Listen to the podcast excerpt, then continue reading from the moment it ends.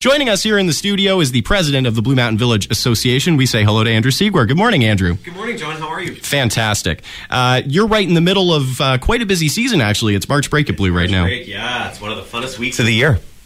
And uh, tonight, you have a big event going on in the village. Well, we have fireworks, Thursday night fireworks. And when you mentioned the, the, um, the weather forecast of eight degrees, it's the perfect night to come out and watch the fireworks. It is sure. absolutely perfect watching weather. Uh, big stuff coming up in the village, uh, not this weekend, but next weekend. We're talking, of course, about Rainbow Ski Weekend. Yeah, Rainbow Ski Weekend. Our second annual event is taking place on the 22nd, 23rd, and uh, we're really excited about it. First thing that I noticed is Saturday, you're actually going to give a personalized tour of the mountain. That's right. Yeah, we're kicking it off um, in the morning, and I'm going to take visitors and guests and locals uh, on some of my favorite runs. I'll show them some of my little fun shortcuts, and uh, maybe for those who are a little more um, uh, not as expert skiers, I'll show them the fun places to go and the easier places to go. And for those who are a little more advanced, we'll we'll find those places too.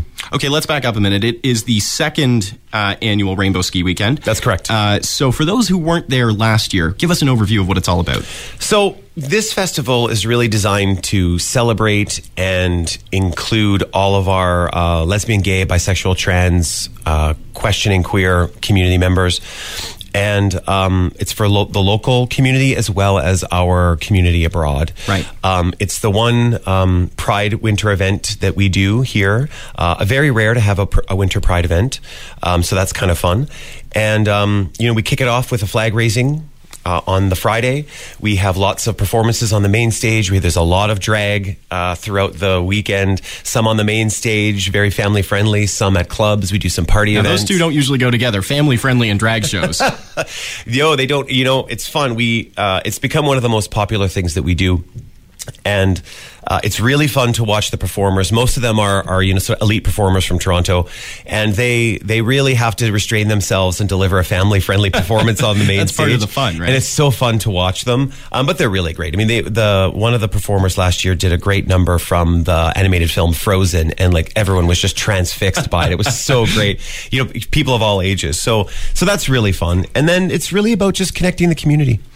Uh, you were telling me off air that you actually went to one of these events in Whistler a little while ago. Uh, what are some of the things you learned from going to that? Yeah, you know, it was really fun. It was a great event. But the, one of the things that I found is that it wasn't a front and center event. So if you were in the main village, you didn't really see much. You didn't see the community. A lot of the events were sort of happening on the fringes.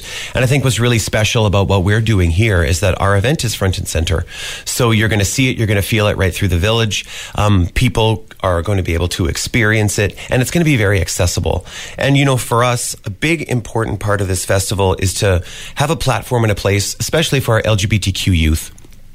And we want them to come and we want them to have a place and a home at this festival and we want it to be accessible. We don't, to, we don't want it to be overly expensive and we want it to be a community place. Um, you know, we've planned it this year with local community members from Barrie to Owen Sound. And, um, you know, it's really their festival. And um, by, by being very grassroots, uh, it's going to have a level of authenticity and I think, um, you know, you know, speak a little bit more about who we are as a local community.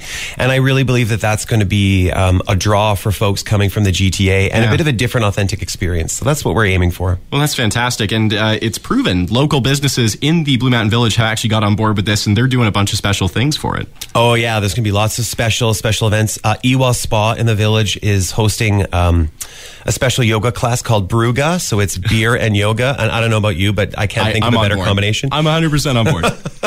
so yeah, all sorts of fun stuff that's going to be uh, that's going to be on store. If people want to find out more about Rainbow Ski Weekend, where should they go? Uh, BlueMountainVillage.ca slash Rainbow Ski. Uh, one other thing we should bring up before mm-hmm. we let you go is that uh, Blue Mountain Village Association recently was honored with uh, an award from Festivals and Events Ontario. Tell us about that. We were. Thanks for bringing that up. Yeah, it is the best fundraising idea award, and um, we we we received this award because we we have this little program that we run throughout our festivals and events throughout the, the year. We call it Creation Station. So it's just a little tent. Uh, kids can come. Uh, they can make little buttons, arts and crafts, little um, uh, bracelets and other things. And, and parents can make a little donation.